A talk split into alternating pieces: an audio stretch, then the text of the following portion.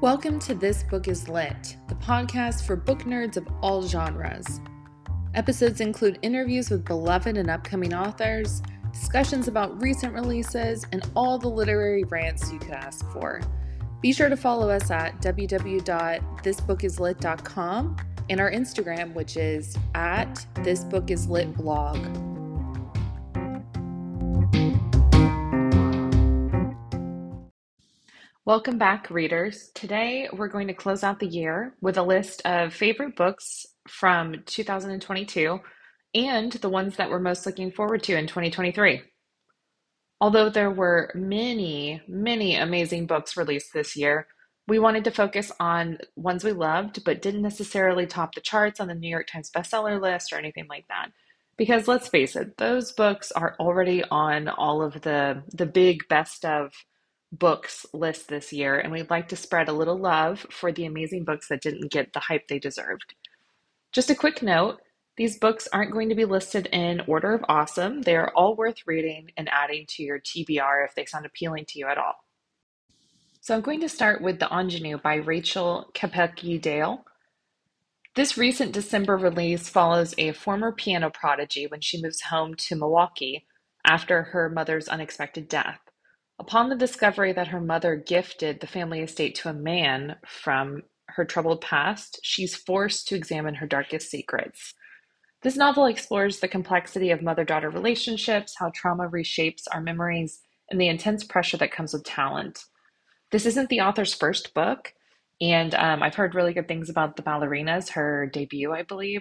So I definitely think it's worth checking out, and I would highly recommend The Ingenue as probably your first read for 2023 if you haven't gotten to it yet. The second book on the list is going to be My Summer Darlings by May Cobb. This follows three women who have been friends since childhood uh, as they approach the age of 40 and deal with how their lives have changed in the East Texas town that has remained the same roughly their entire lives. They stay sane by drinking wine in the afternoons, gossiping about all the women in town, and bonding over all the difficulties that come with middle age. Then a mysterious stranger comes into town, Will Harding, and he is charming and um, seems like the answer to a lot of the friends' prayers. He's a fascinating new thing for them to to gossip about uh, but they are not quite prepared for how he may disrupt their lives. This one is a great read. May Cobb is also not a debut author, but I I think this is probably one of my favorite books by her. Um, the Hunting Wives is also great, and then her her first novel is Big Wood, The Big Woods, and um, yeah. Anyway, she's just a fantastic author, and she already has a new book slated to come out next year, An Unlikable Woman. So keep your eyes open for that one. The next up, I have the Book of Cold Cases by Simone St. James, also a fantastic author. I didn't see a lot of hype for this book, and I actually think this is probably her her best one. I absolutely loved it. It follows a true crime blogger who gets more than she bargained for while interviewing a woman acquitted of two cold case killings. The story takes place in Clear Lake, Oregon, a town that was shaken by the Lady Killer murders. Two men, seemingly randomly, were murdered with the same gun, with strange notes left behind. Beth Greer was the perfect suspect, a rich, eccentric 23 year old woman, and she was seen fleeing the scene of the crimes. She was acquitted, but still retreated to the isolation of her mansion. Years later, in 2017, Shay Collins, our protagonist, is a receptionist but by night she runs a true crime website, The Book of Cold Cases. A passion fueled by the attempted abduction she escaped as a child. When she meets Beth, the suspected killer from the 70s, by chance, Shay asks her for an interview, and to her surprise, Beth says yes. This book is surprising. Um, it has a little bit of a possibly supernatural, paranormal bent to it, like most of Simone St. James' books if you're familiar with her. But the mystery itself is really fascinating, and I did not see it going where it went. So I'd highly recommend it if you're into that kind of thing. The next one is uh, a smaller release with Crooked Lanes that I definitely don't think got enough attention throughout the year. It's called Other Pe- Other People's Secrets by Meredith Hambrock. Our our main character, Baby, uh, short for dumpster baby, because she was found in a dumpster as a baby, as the name implies. She has grown up troubled, uh, alcoholic, and she's kind of just uh, stuck in a rut living at this lakeside resort with her friends. And she's reeling from the recent death of her adoptive mother. And at the same time, the return of a local drug kingpin, Mike, is about to throw her already unstable summer into a full blown chaotic mess. Uh, to make matters worse, the owner of the resort she lives in announces plans to sell to Baby's uh, wealthy uh, wealthy boyfriend's sister, and threatens to kind of suck the life out of this place that she's always known and grown up at. So there's a lot going on. Um, there's also may or may not be kind of a treasure hunt at the heart of this plot. And um, it's a very character driven, wonderful entry as a crime fiction for 2022. The last book I want to mention for 2022 as a favorite was Meet Me Under the Mistletoe by Jenny Bayliss. This is also a very recent release from November, I believe. And as you can guess, it is very holiday holiday centered, uh, which is great. I I love Jenny's books, and they typically are geared around the winter holiday season. So, um, and Jenny is a friend of the show. She's been on here before for a great interview as well all of her other books. It's a wonderful down to earth novel um, that delves into complex relationships as well as the internal journey of the, the woman who's the center of the plot. Uh, in this story, we have Eleanor, a woman happily minding her own business and running a used bookstore until an old friend invites her to a wedding at a castle. Upon reuniting with her school friends from the past, Eleanor is confronted with a complicated former boyfriend, Isaac. And as you can expect, hot, adorable shenanigans ensue. So um, that's for you to read more. but I'm sure you can imagine Castle um, and bookstore owner, you know, is going to be a great formula for a wonderful romance. Stay tuned after the ad break to hear the most anticipated reads of 2023. Okay, now that we've talked about the best hidden gems of 2022, I'm going to switch gears and talk about the most anticipated reads of 2023. Starting off, we have All the Sinners Bleed by S.A. Cosby. Cosby is a rising star in crime fiction, and I am really excited about his newest book that's coming out June 6th, 2023. So, Titus Crown is the first black sheriff in the history of Charon County. A former FBI agent and security expert, Titus came home to take care of his father and look out for his troubled younger brother.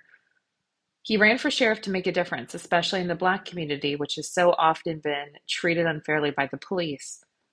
But a year to the day after his election, a school shooting rocks the town. A beloved teacher is killed by a former student, and as Titus attempts to de escalate and get the boy to surrender, his deputies fire a fatal shot. In the investigation, it becomes clear that the student they shot had been abused by the dead teacher, as well as an unidentified perpetrator. The trail leads to buried bodies and secrets.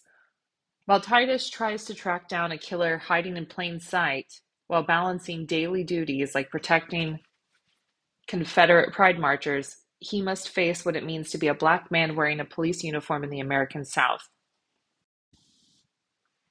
The London Seance Society by Sarah Penner is the next one on the list. It takes place in the 1870s at an abandoned chateau on the outskirts of Paris, where a dark seance is about to take place, led by acclaimed, spirit, acclaimed spiritualist of the time. Known worldwide for her talent in conjuring the spirits of murder victims to ascertain the identities of the people who killed them, she is highly sought after by widows and investigators alike.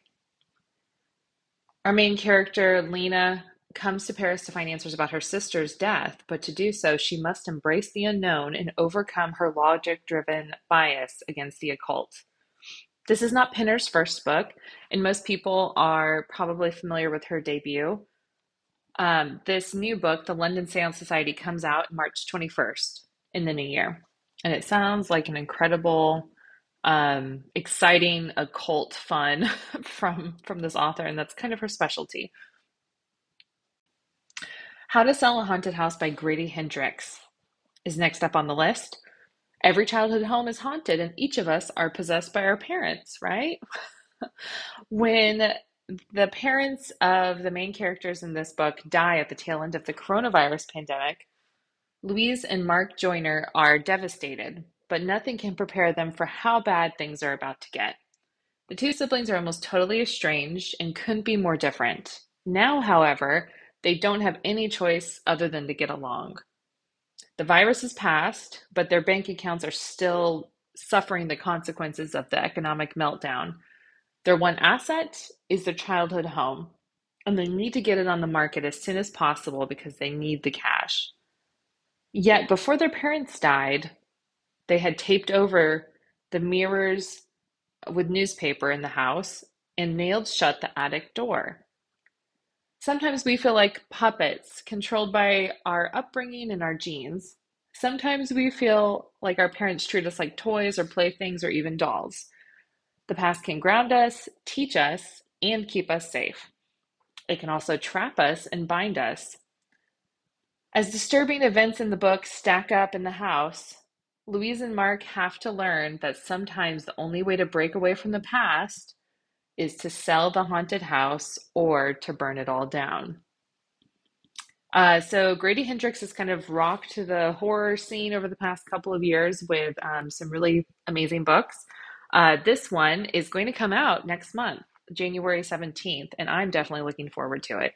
Uh, proves to, it sounds like it's going to be a great spooky read. Um, you know, if you want to start your your new year off that way.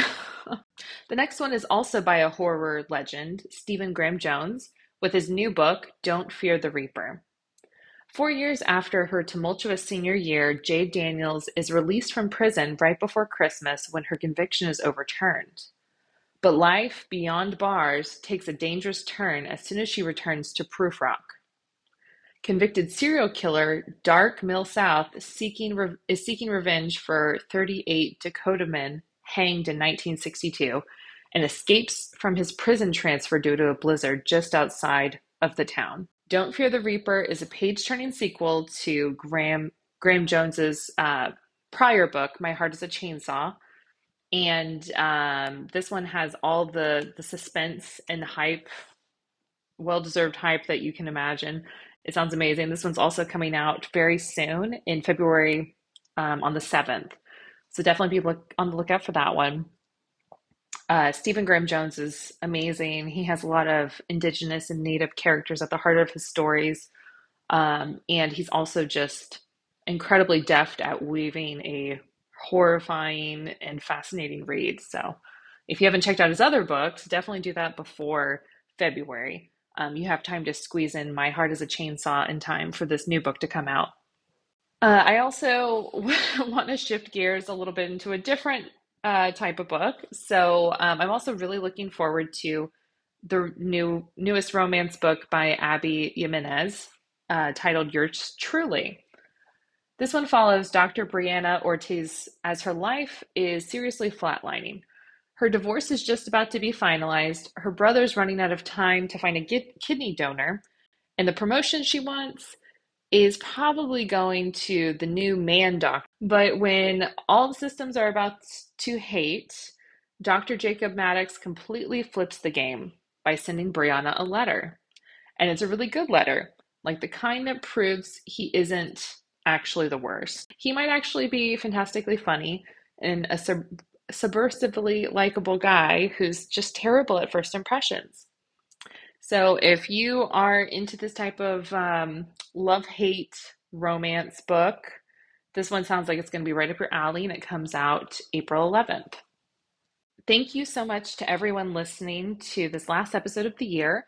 And I'm really looking forward to talking with you again in 2023. Uh, we've got some new interviews with um, some different people in the industry coming up. Happy New Year, everyone.